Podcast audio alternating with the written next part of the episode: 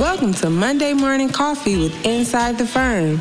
Each week, our hosts will be interviewing local, regional, and national business leaders to give you an inside peek into how they lead their business to success in the ever competitive business climate.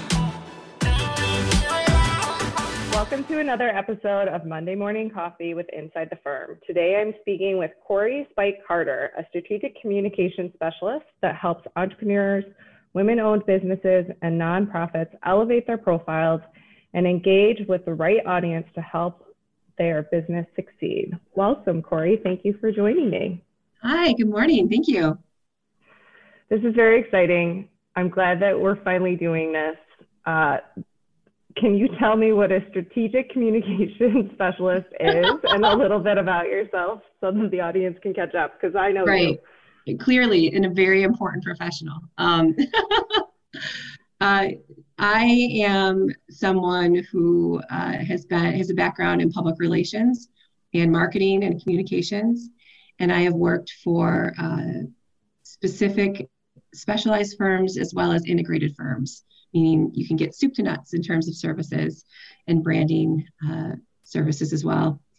And why I'm a strategic marketing professional is because uh, at the end of the day, we all know that if you are a business, you are trying to sell your product or service to specific audiences. And that may be a consumer audience, that may be a a B2B audience, but somehow you need to reach them. There needs to be a, a level of awareness. They need to get information before they can make a decision to make a purchase or an agreement with you.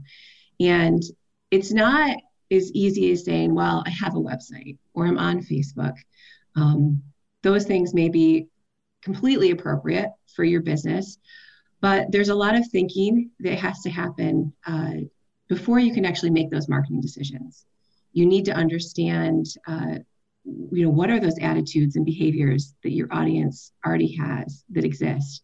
You know, is there? Do you want them to change? Do you want them to maintain those? And based on what you can do, how can you most benefit them? And when you know that, you know what's important to them, you can start to figure out, well, how can I tell my story in the most compelling way to them? And on what channels? So there's lots of different layers of that go into making these decisions. And that's why it's um, there is a strategy that's required.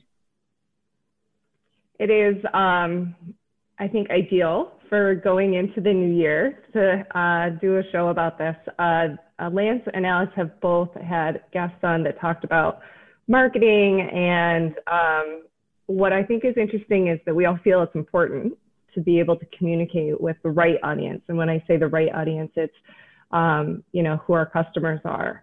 Um, so uh, going into 2021, I think it's helpful to like really speak about one, what is a strategic communication specialist, which you just covered, but then how do you identify as a business owner, like what you need if you're going out and looking for, uh, the backstory has, here is that you're free, you're freelance and we found each other and I was mm-hmm. able to like, uh, kind of help you, you helped me, um, identify what my needs are in order to like broadcast our message. Um, so how does a business owner figure that out? Well, the great thing is that any type of informational meeting that you have with either a freelancer like myself or uh, even if it's a big integrated agency, any type of initial meeting that you have with someone is going to be at no cost. So really, the investment that you're making there is your time, which I also know can be can be limited. But um, there's a couple things to think about, I guess. Uh, the first is really just understanding what's available to you.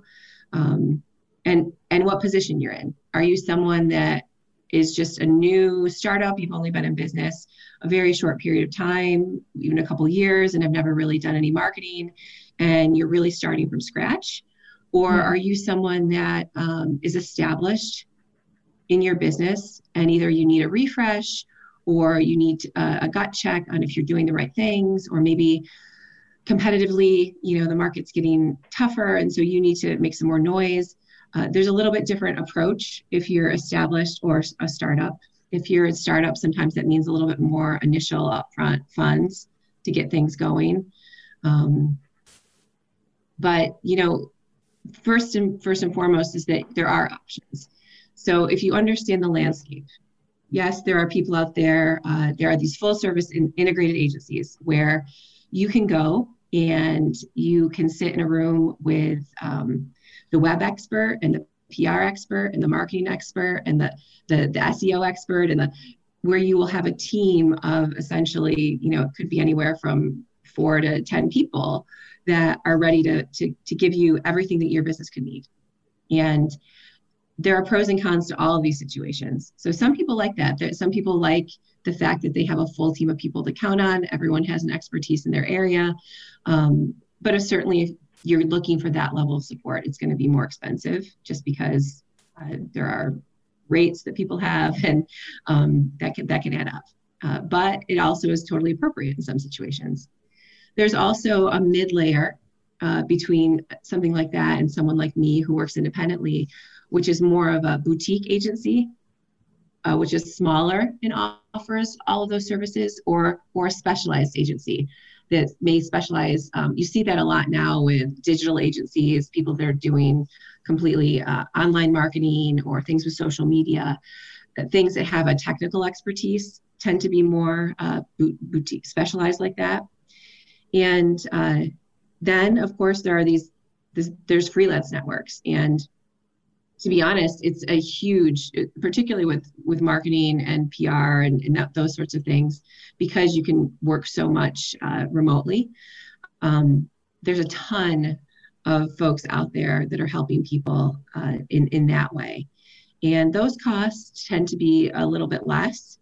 And um, but you know the pros and cons of that are that if you reach a limit to what your person knows, they're either going to have to help you chase down additional help uh, or be in the same boat you would be and figure it out, um, which is not always a bad thing, but it's just a reality of it.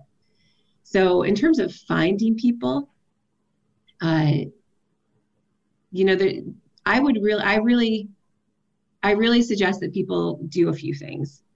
One is to um, maybe meet with these different levels of support just to see what feels right to you.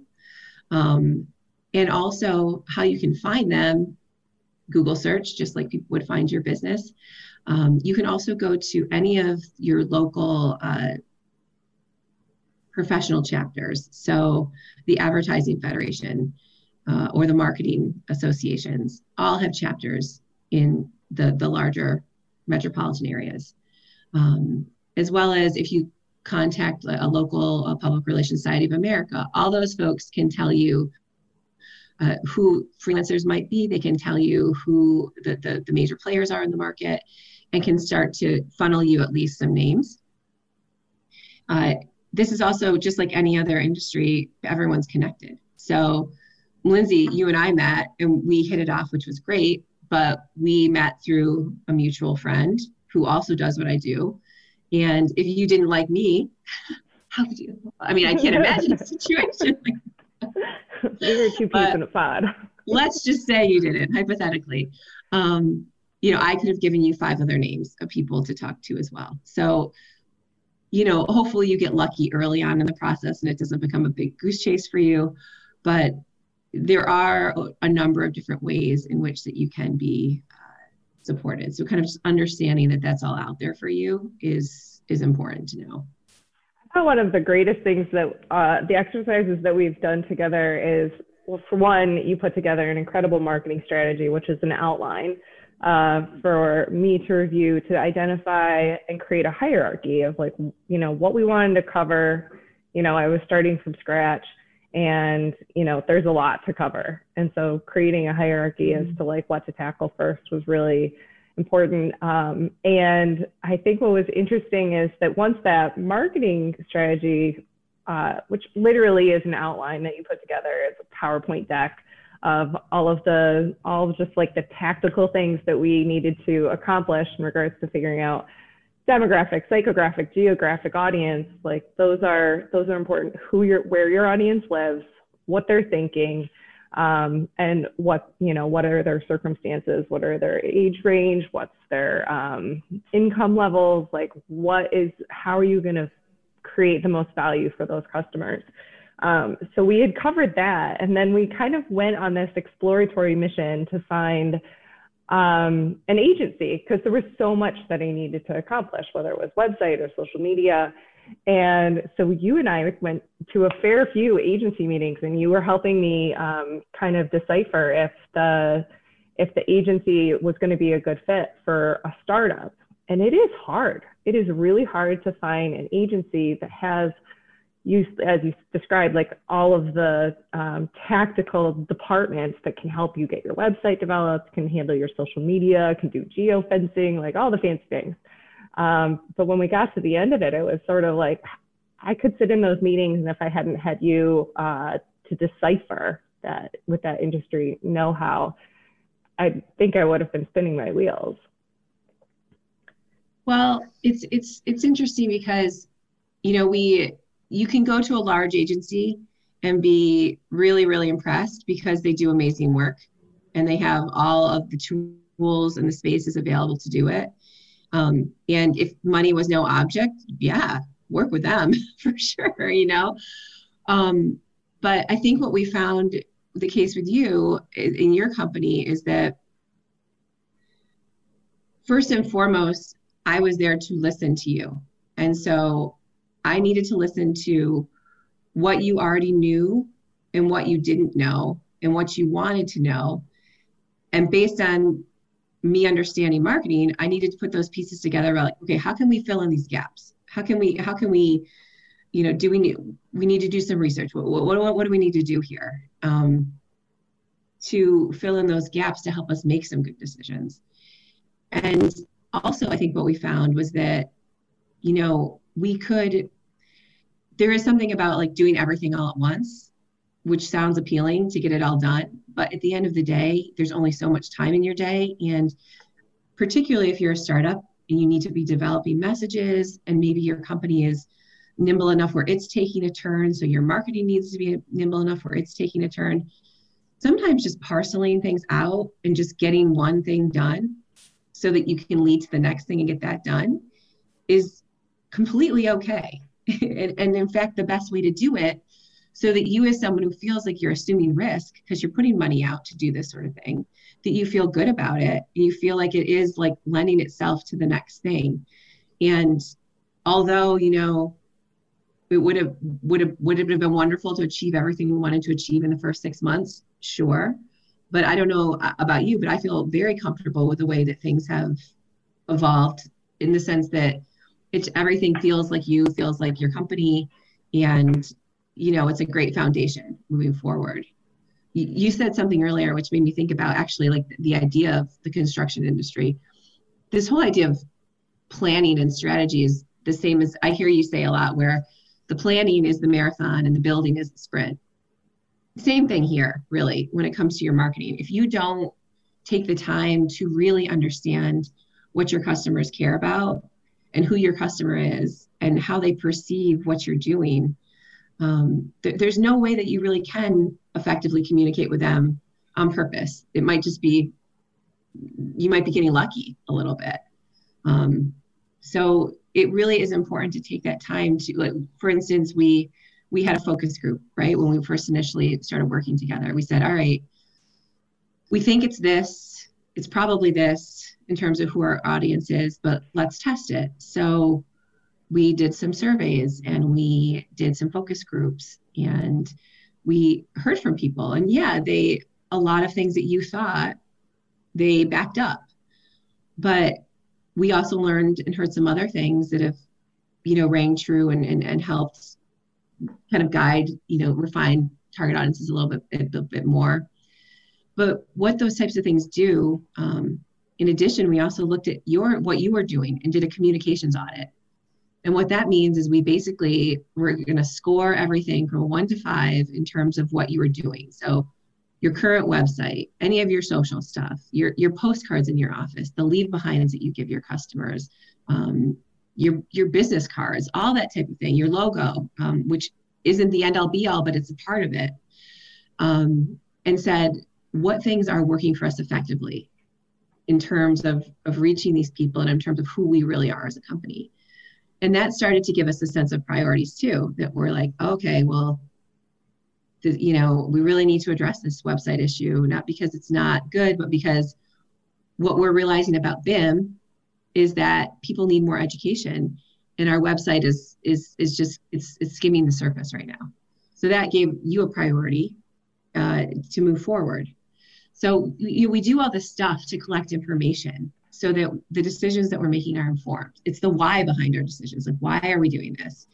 And sometimes instinctually people can figure that out but to have a good solid footing um, it, it does it's important to do those things. Yeah, uh, I was riding in the car one day, and I was with my husband, and he was we were our now 14 year old was four at the time, and uh, my husband asked my son, "What's a you know what's the definition of a hypothesis?"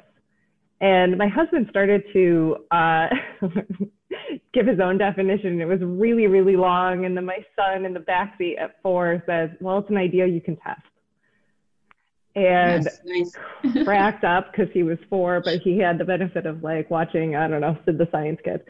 Um, but I think what was great about what that outline did is it gave us the ideas that we needed to test and helped identify bottlenecks that were hindering our ability to communicate with our clients. And it was interesting because I will say, and I've heard lots of experts say that your um, your marketing is not your logo, but it is. If you have one piece of your puzzle that doesn't feel right or doesn't communicate a message that you want it to, then it can bottleneck your entire progress.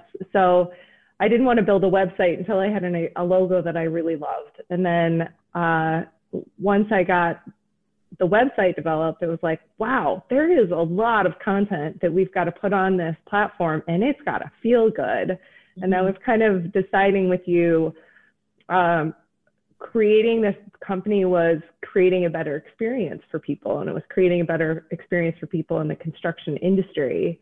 And uh, identifying where those bottlenecks are is so important. Logo was important to me, and having a website that was educational but still fun is also very important. And kind of identifying, all right, well, this is that's the hierarchy. Let's tackle those two things. And then what happened is there's there's just lots of openings. I wanted to broadcast more about the company because I really loved what we had done uh, with the website. And I feel like when you're working with a strategic communication specialist, uh, are they helping you um, engage in the plan? And mm-hmm. are they able to communicate with you effectively? we kind of laughed about this earlier. Uh, are they able to communicate what they'll do for you? Yeah, yeah. Um, it's it's really important when you're. This is in the evaluation process of when you're going to work with someone, as well as while you're working with that person. In any relationship or in business relationships are important, and it's really important here because it's not always just about do the personalities mesh and do they understand your vision. That stuff's important, but what I think is really important is that you feel supported but also challenged. Um, and it's going to be your job as a business owner to, to try to not feel offended if you're challenged, but to critically say, okay, can I do, let me, let me absorb this. And, you know, your, your person, I may be off base and that's okay if I am, and you can tell me that, or you, we can move through it. And I'm like, all right, we're not going to take that idea. but it is that person's idea to challenge you. And you know, you you brought up the logo, your logo, and the the reason why you know I think that we needed to come, go someplace different for your logo is because your logo, your original one, was a nod to um, sort of a legacy construction industry and playing in that space, versus BIM industry, which is an evolution of the construction industry. It's a, it's just a, it's a little it's a nuance, but it was a different thing that to get everything else you were doing progressive to to match it that needed to catch up. And so yes it's it's a visual but it was important because there was thinking behind that that that got that got you where you landed. Um certainly unlocked and i also things did you yeah yeah it, it just sort of like freed things up but sorry go ahead what were you going to say I, and I think it gave you the freedom to just can, it was another step in giving yourself the freedom to take a leadership role in the space, um, which which you're doing. And um, your communications are, are showing that. Uh, you know, uh, the other thing is that I, that I that I've mentioned to you in the past too, but that I think it's important is that your communications person or your team, people that you're working with, need to ask you curious questions, and I love that because um, it, people, I think that that's that's like where that's where my intelligence lands is that I can ask good questions, and I think that you you know I don't have to be the expert in BIM when we you and I meet. That's not my job. My job is to listen to you and to set, to really think about what you're telling me and to try to put it into practice, either in ways that things that I don't understand or things that I do and apply it, and ask you those questions so that more than likely what it does is it just gets your wheel spinning too. And sometimes it's directly related to something I've asked, or sometimes it makes you springboard off to something else that uh, gives us another idea or gives us you know something to to really um, hold on to as a key message. So this stuff evolves particularly as for startups this stuff evolves. Um, sometimes when you're established it's more about how can we take a fresh look at what you're doing and make sure that you know your you know new people know who you are in a market. Um, but for for startups it really does kind of evolve and you need to be able to to have somebody that uh, can kind of be flexible with you during that process. So I asked you to put together five tips for putting together a marketing strategy. One of my tips that I will give people that I don't know if you wrote this one down, but the person that you're hiring or interviewing, are they taking notes?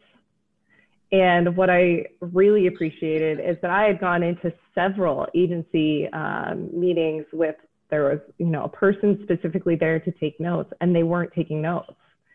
And so the few agencies that I experienced that, you know, t- I knew that the things that were coming out of my mouth would land on a document that could be used at any point moving forward, but at least I knew that there I had confidence that the the my concerns, my messaging, the desires that I needed to lay out there were being noted.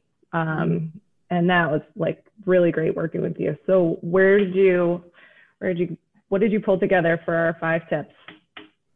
So uh, we've covered a couple of them. Understand your options.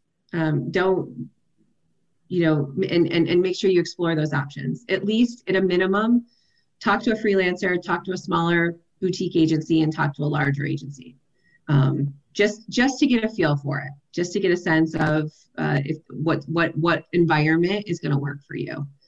Um, and the second is meet the people that uh, meet the team so that you not only understand a lot of times you know you're going to talk to their new business person or you're going to talk to the owner and make sure that you get a sense of having a one-on-one with the actual people that you're going to work with because uh, if it's at a small any type of agency you'll likely have a a different team or a mix of the people you met and some new people. So it's I think it's really important that you just get to say who am I, you know, who do I have access to, but who am I actually communicating to with on a on a daily weekly basis. Because um, those those things can be different. So you you need to know that so that it doesn't feel like a bait and switch to you. Uh, the sec- the third thing is um, understand their process and um, you know we all have everyone has a process at, and every agency has a process and they'll call it different things. Um, I am so basic. My PR uh, 101 class at St. Bonaventure, like my methodology is ROPE. And I know everyone loves a good acronym, and that's just research, objectives, planning, object, execution. And I know it sounds silly because there's so many um, amazing marketing books out there and so many things that have been written, but really for me, what drives me are these basics of making sure that you have these pieces in place. That way, you've done your due diligence to get yourself at an end where you can measure and say, yes, this was successful. No, it wasn't. Let's do something different. Um, so you need to understand someone's process. And sometimes people have uh, glossy names for their process and what they what they do and what they and but it doesn't necessarily mean that they follow it. It's more of their own marketing. Um, so to test that, I would give people a couple if they're if you're learning about someone's process, the way that you can kind of test that when you're in a meeting with somebody is to have them um, walk you through a few examples of how they've used that process successfully with clients And, you know, that's a little bit different than asking them for a testimonial, but it's specifically asking you, talk me through your process and how that, that was successful for a client of yours. Um, that way you can kind of test if they're, they're actually following it. Also, um, making sure that they don't have sweeping statements like, you know, okay, we're gonna get you on we're gonna get you on social. We're gonna move like making those sweeping statements, but if they make any sort of statement like that, that it's prefaced with, well, we need to look about, we need to look about, look at what you're doing and what you need so that you don't feel like it's a one size fits all type of thing, that you feel like they're really digesting what you've got going on and can kind of give you very specific recommendations. And then lastly, we talked about this before too, but this is, it, it feels silly, but just that they can articulate a next step to you. I don't know about you, but I've had some meetings in some former lives where I've laughed and I'm like, well, who's going to do what? What am I supposed to do? What? And it was my meeting, and I'm just, what is going on? So now, um, I make sure that people understand what they're doing, what I'm doing. It's reiterated in the meeting. There's meeting notes after the fact, that, just so that people are on the same page. Because I think that's one of the worst things that can happen is that you leave an interaction and you have an expectation that something's going to happen, and someone else, for some reason, was on a wrong page. And then that just gets frustrating for people. Now, there could be perfectly good reasons why that happened, and you can communicate and fix that if need be. But um, so that's just really important, just to make sure that they can articulate next steps, that you leave meetings with people with clarity and not uh, confusion. Uh, one of my favorite methodologies that has been out there is um, that I also try to follow, but it's I'm imitating or stealing from the best, I guess. Is there's a company called uh, Burson Marsteller which was uh, an agency that under the Young and Rubicam umbrella years back, and their methodology was called perception management. And basically, what that meant is you have your audience over here. You have all these groups of people that you've determined are your primary audiences or your secondary audiences, but they're people that you need to communicate with. And they currently have a set of beliefs about the environment that you're in, the market that you're in, even about your competitors, about yourself. They have attitudes about that, they have behaviors about that. So that's currently what they're doing. But you're over here with your product and your services, and you want them to have act in certain ways, have attitudes, have behaviors that that match up with what you're doing. And the gap in there is how do you get them from where they are to where you want them to be? And how do you do that in a way that is genuine and honest and that does in fact suit will benefit them?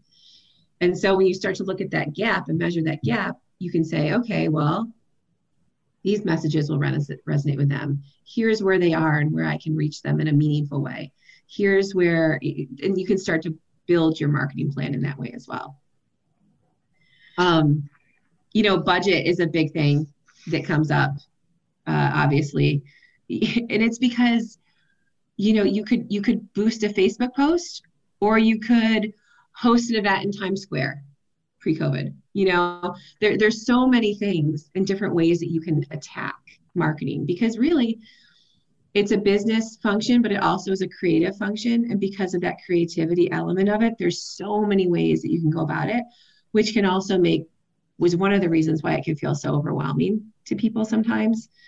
Um, the budget conversation in these meetings when you talk to people and you're kind of vetting them is is always a funny one because it's it's always it's a little bit of a dance. Money always is, right? So inevitably the the agents the agency or the um, freelancer is going to say okay well what's your budget and inevitably you're going to say okay what should it be there's a there's a dance um, you know it is good to have a sense of what um, your range is and what you're comfortable with uh, because you don't want to send someone off on a goose chase at an agency when really you can you know you've got $10000 for the year and they come back with all these big ideas that would be great but you can't do so when i help people kind of think about what their budget should be. Um,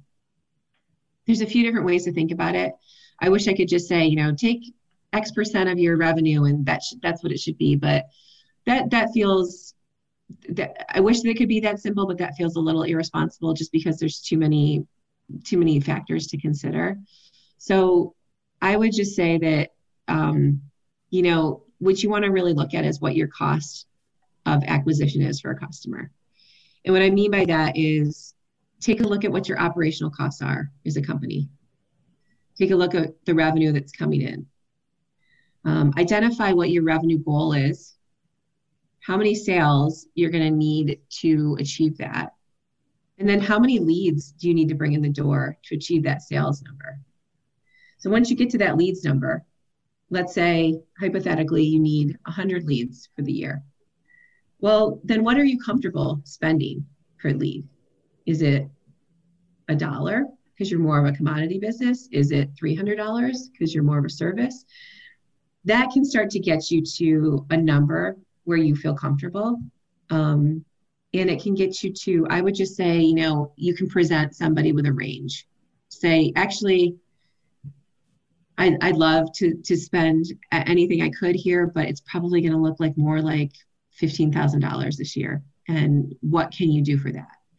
You know, if you come back with a number like that, and that really is realistically where you're comfortable right now, and maybe it's more and maybe it's less, some agencies themselves may take themselves out of the running be like, I can't do it for that. Well, okay, that, that now you know where you stand, and maybe you know where you can go if you grow, if you were so impressed with them, or you know, others might say, all right, that's you know we based on we can prioritize that way. Now that we know that that's your budget we can really prioritize. And that prioritization is going to be really helpful to you because that's part of the thinking that you're hiring them to do for you.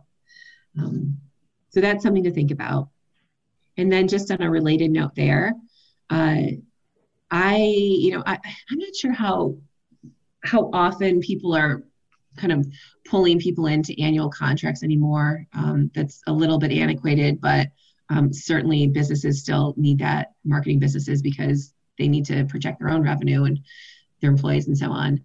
But if you are just, you know, looking for an agency or, or whatever, um, consider doing some sort of project work upfront with them. Set a budget number where you can say, even if it's like $5,000, or whatever it is.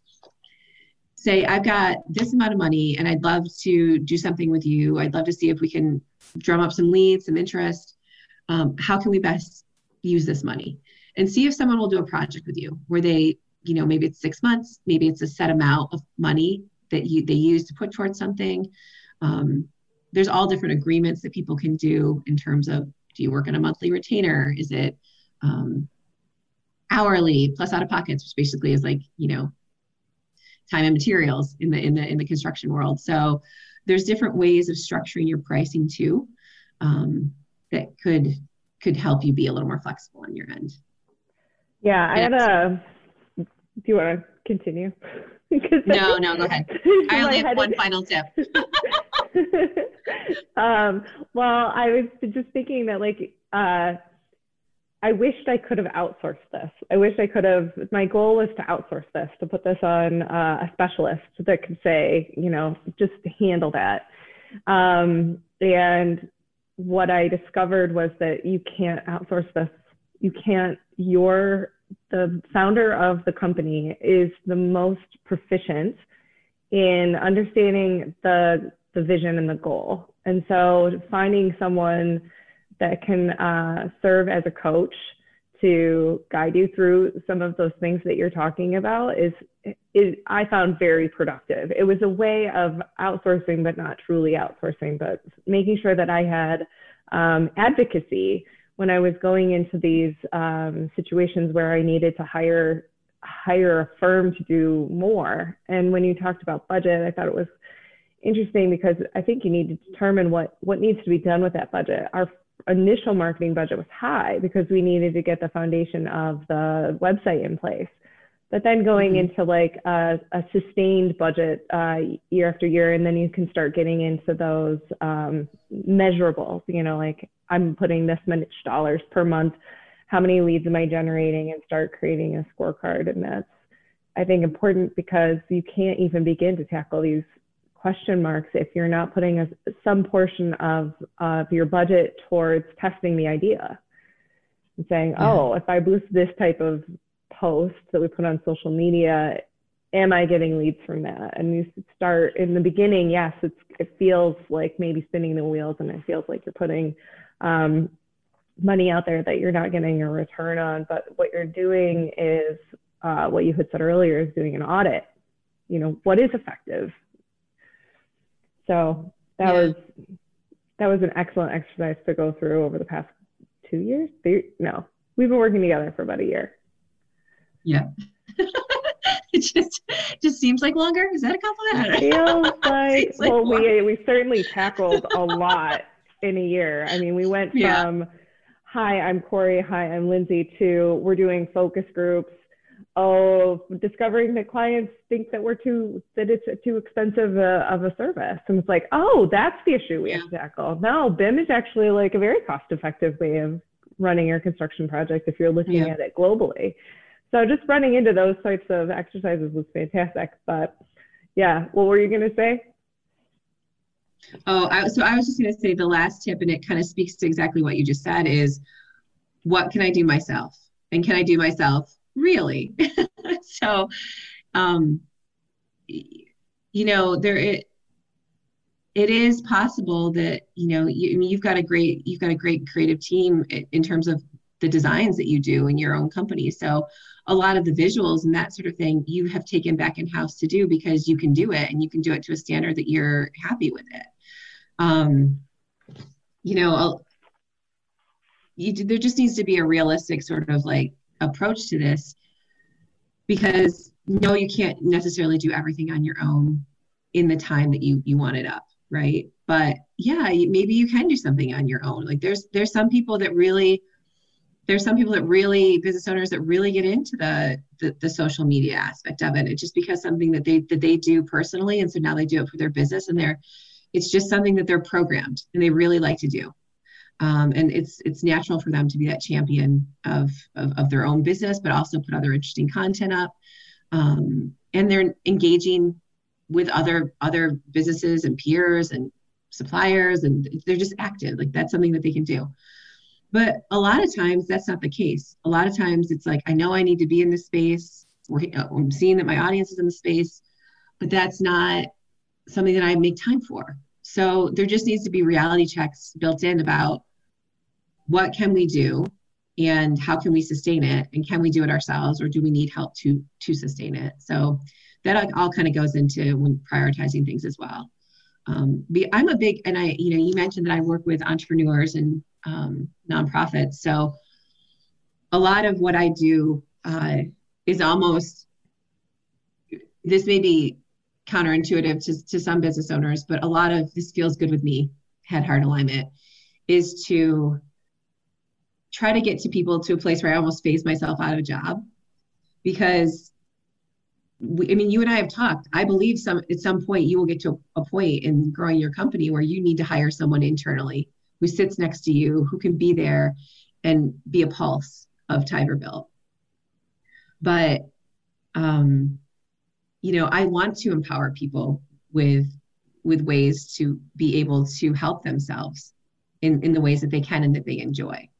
Um, I've worked with a, a women-owned business. Um, it was actually a, a salon and spa, but they uh, for a long time like they didn't even they were they didn't do social. They didn't they didn't know how to uh, talk to the media. They they really there was just so much that they just it felt overwhelming. And I was laughing because this week I I saw on their social media because they're posting frequently and meaningfully um, that they had been on the news. And I was like, well, how did that happen? I wasn't but I was very proud of them because this is something that three years ago they never would have felt comfortable doing. And they we got them to the point that they were like, okay, th- I can do this. I know what to do, what not to do, and we're able to do that for themselves. Like that's empowering, and that's just one more one more tool in their their toolbox. I'm really enjoying all the construction analogies I'm bringing to this conversation. You're preempting my construction analogies because honestly, like our marketing endeavor is like a design build project. It's like, so yeah, how long is my design? How many design cycles am I going to go through? How many reworks am I going to go through? And then like, am I sprinting to to the end? And then uh, we did take a fair bit of. Um, we did communicate with the the website development company that we're working with uh, to say we'll want to be we don't let's not make this so such a cumbersome website that we can't update it ourselves. And we uh, work hand in hand with the website developer which again feeds back to your uh, make sure that you're meeting the team that you're working with. And so being able to work directly with the um, the technical uh, executor of website and coding and all of that uh, really empowered us because we could have we could have lots of visions as to what functionality we wanted to exist on the website to make our user experience fantastic. But if it takes like you know hours to code and can easily break and uh, is inconsistent with um, us being able to like make changes quickly, and it's not really going to fit with our you know our ability to grow. Um, Okay, so you said it, media media coaching. How this is I've talked to I've asked many people to like come on the podcast and say, you know, like your story is amazing. And the first response I get is, oh, I'm just not comfortable, you know, speaking. And I will say this to my kids all the time. I'm like, well, maybe you're not well practiced at it, and maybe maybe you need to like let your give yourself a break and say it's okay to have a coach to get you through this. Um, and I would say that that's one of your incredible strengths is doing media coaching to train train someone up to be able to comfortably communicate their message. Um, so I wanted to cover some of the techniques that you had coached me through, um, and just get your feedback on on I don't know that that that service that you provide. Yeah, um, you know there's a there's some dynamics that go on there. First is that you know some people just aren't natural public speakers that that that idea of being put on the spot or maybe being misquoted it, it just sort of roots in a fear a little bit of you know i don't want to look i don't want to i don't want to be embarrassed. I don't want to do something if i don't do anything i'm not harming anything. If i do something i can potentially do something detrimental. So there's a fear there a little bit. Um, but also you could do something and it could turn out really really well.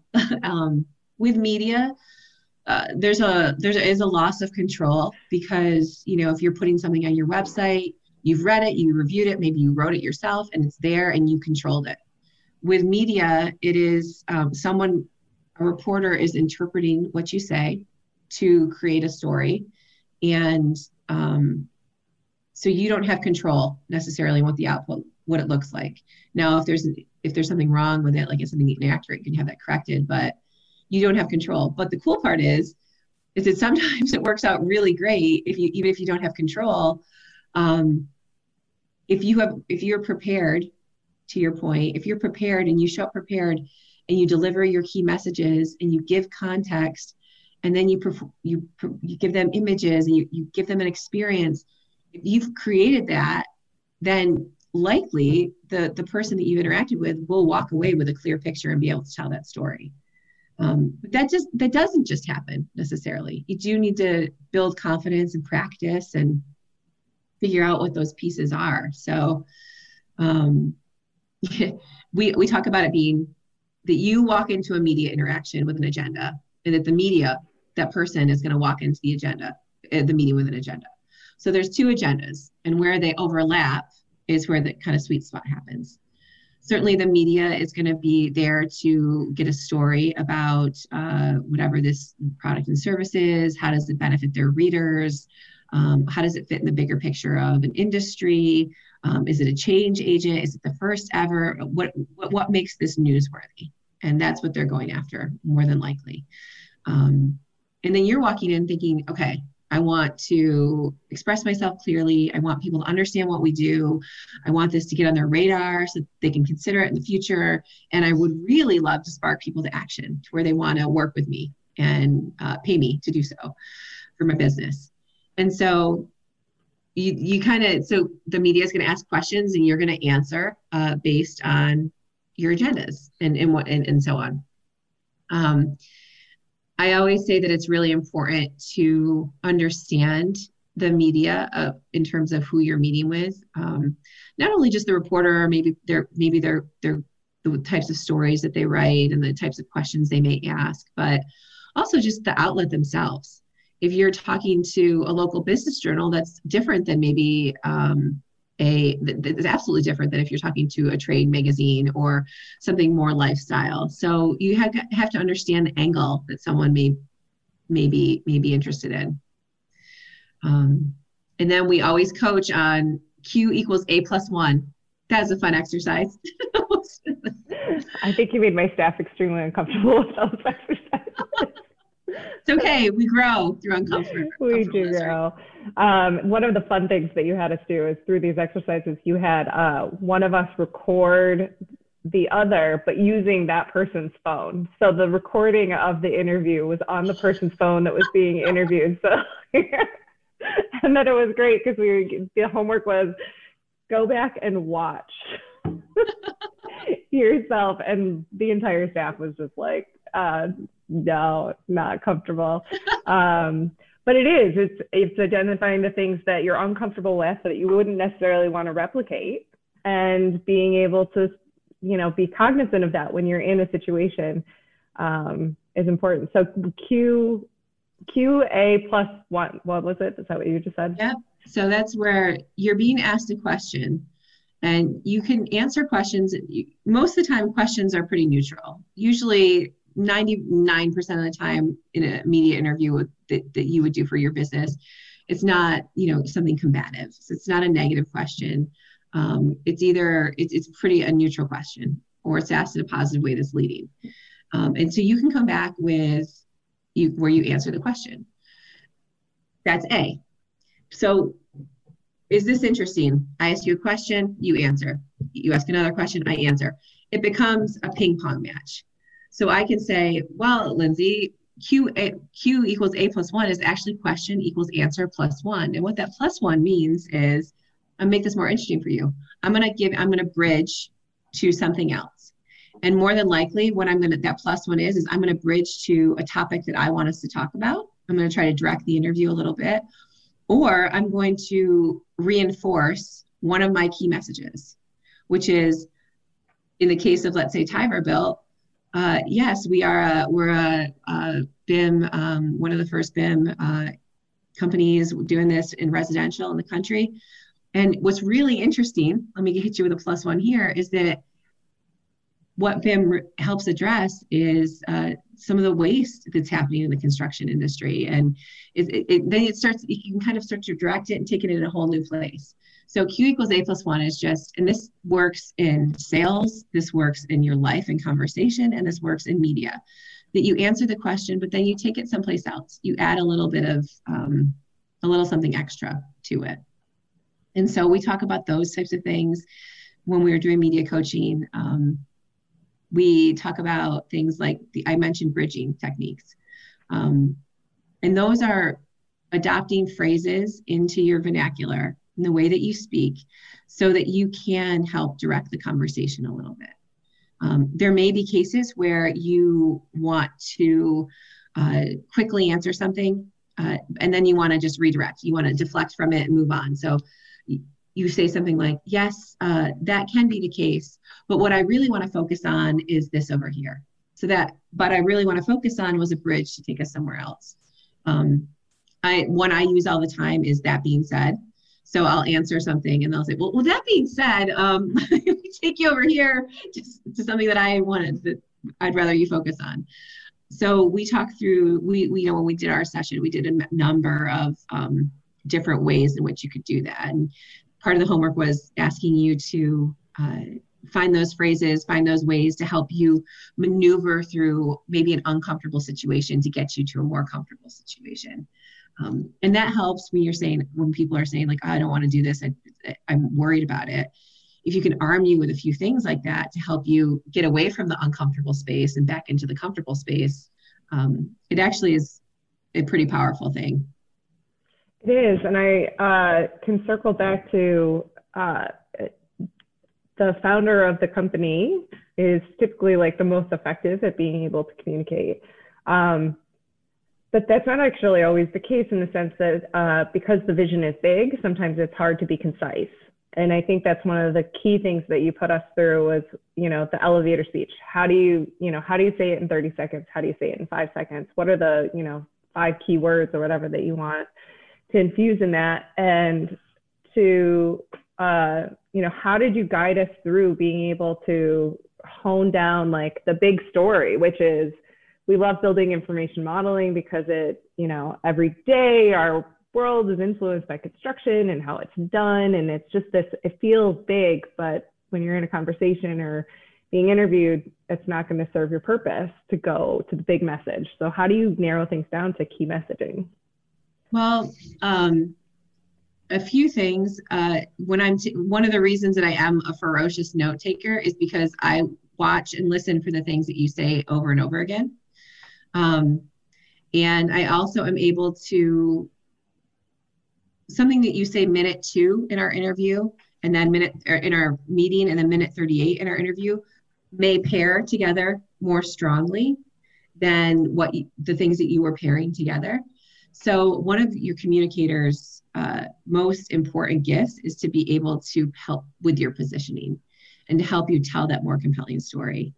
And as I listened to you and your team, and we had several meetings and I gathered information, I was able to give an elevator speech to talk about you guys. And I, because I don't have the benefit of having all the history and even the industry knowledge, I was able to do it in a way that was digestible for people. So, really, that's one of the key things that your a consultant or an agency should be able to do for you is to listen to you and take what you say and make it digestible.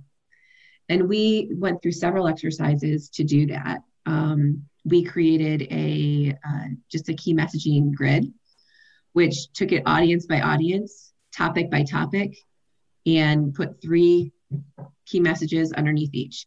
These there's a number. If you just if people wanted to even just Google a key message template or key message grid, there's a lot of templates online that are available for free just to help people see kind of what I'm what I'm talking about.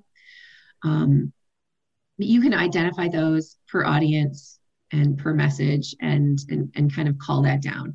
And once you do that, you can kind of move into this process of, well, what is your actual uh, brand brand positioning, and what is your what is your what is your USP or your unique selling point? Like, and you can start to get to you start to see these themes develop and that kind of refines this process to get us to those main things that we say over and over again that are on our website that we talk about that are reinforced to add clarity to what we do. Um, the 30 the the elevator speech is a is a fun exercise. It's fun for me to watch and coach through but uh, also participate. So we tell people we say all right lindsay you've just gotten in an elevator. You're on you're you're on the you're on the top floor. You have 30 seconds because it's a really tall building to get to the first floor. And someone walked in and they said who are you? Hi who are you and what do you do? And you have 30 seconds to do that. Um, and it's it's it's interesting because it's interesting because it's interesting to hear what you said and what your what your uh, teammates at Tiber Built said. We also did this at the focus group after they had uh, that we conducted early on and working with you where we showed them things about your business. We we tested some things and we gave them told them to write a 30 second thing out about what they heard. Um, and so it's interesting to compare those things because when you're new to something you try to generalize it the best that you can to have it resonate. When you're immersed in something you're trying to like just what is it herd cats? Is that the expression? You're trying to wrangle yeah. in so many tangent and dotted line thought processes that you have to be concise and it's just it's this reverse sort of thing that's happening when so someone someone like me should be able to help you bridge that to say all right every single thing that you said was important but it felt complicated because it's just too much too soon. We need to say something a little more general to like that will that will resonate with people. And what we found out is that if you say to people, well, you know, if you that what we found out is that everyone thinks that building a home or renovating a home can be an exhausting, stressful, frustrating process. But they always, almost always love the end result. And what you knew was that there was pain points within that process with both your your consumer, your homeowner, but also you know on the on the professional side as well the builders and so on. There can just be frustrations that exist, and so you had recognized those pain points, but it's sort of translated that into like this. It doesn't have to be this way. Like we can, we've got something to actually make this a more positive experience all around, and um, you know, you we've come to accept that that's just the way that it is, but you don't have to accept that. It's sort of like, whoa, tell me more. We don't have to accept this. So we just sort of work through again where people are at and trying to meet them where they're at and start them because then we talk about the experience. All right, if we give a general description to someone and they sort of get it, then maybe they go to your website and they get some more information. And then maybe they talk to you and then they get even more information this idea of a customer experience comes into play because every place where they may come to find you you've taken a little bit different approach in how you're communicating and it just sort of builds builds out that entire customer experience for them um, but i would encourage anybody in business right now this is a fun even you can do it on zoom with your employees you can do it as a lunch and learn. Do the elevator exercise where and and so first what you do is you say you've got 30 seconds to and i give people about three minutes to write this but you've got about 30 seconds to talk to someone in an elevator. They don't know who you are or what you do but they're asking. Write it down. Take three minutes and write it down. What you what you would say to them and then share them with each other read what you wrote and see what the differences are um, and if you nail it and you all are the same and it's very clear, congratulations. Uh, but likely you'll see some, you'll, you'll hear a different way about someone thinks about something, or you'll be like, oh, that was a little bit too much layer of detail. And it's, uh, it's worth it just to get on the same page because if you're communicating about your business, whether you have three employees or you have 500 employees, consistency is really important. And you need to make sure that, because again, back to the customer experience, that they're not getting mixed messages, that they're hearing the same things over and over again, so that that becomes something that they adopt as their own attitudes and beliefs about you. It's a challenge. It is, I think, one of the reasons why I knew I needed to bring someone with your expertise into the mix is that uh, bringing Tiber Built to um, to the market where I am, um, which is a well-established market, you know, very, I would say, conservative. And um, it was interesting because I needed to bring vernacular, industry specific vernacular to an audience that had no interest in uh, understanding what BIM is, building information modeling.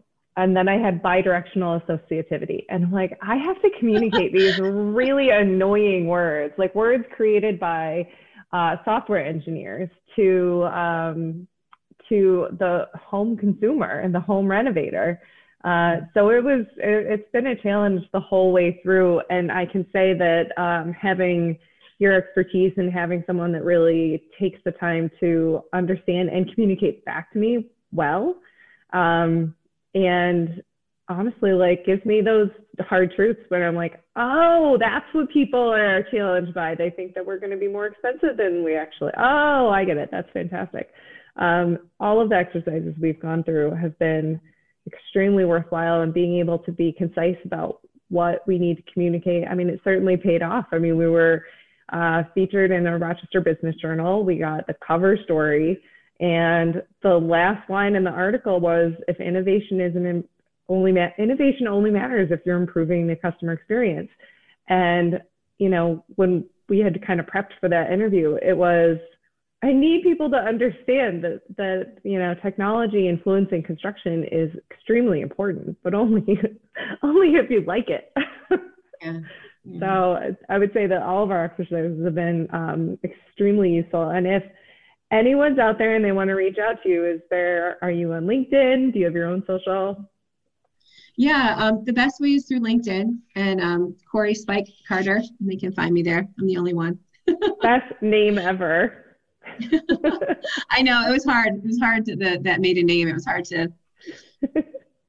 It was it was hard to give it up a little bit. it's a good nod. I like so the alliteration of all of them. Just keep it. Um, well, thank you so much for your time, and uh, yeah, of course we'll talk. But thank you. Thank you. Take care. Bye. Bye.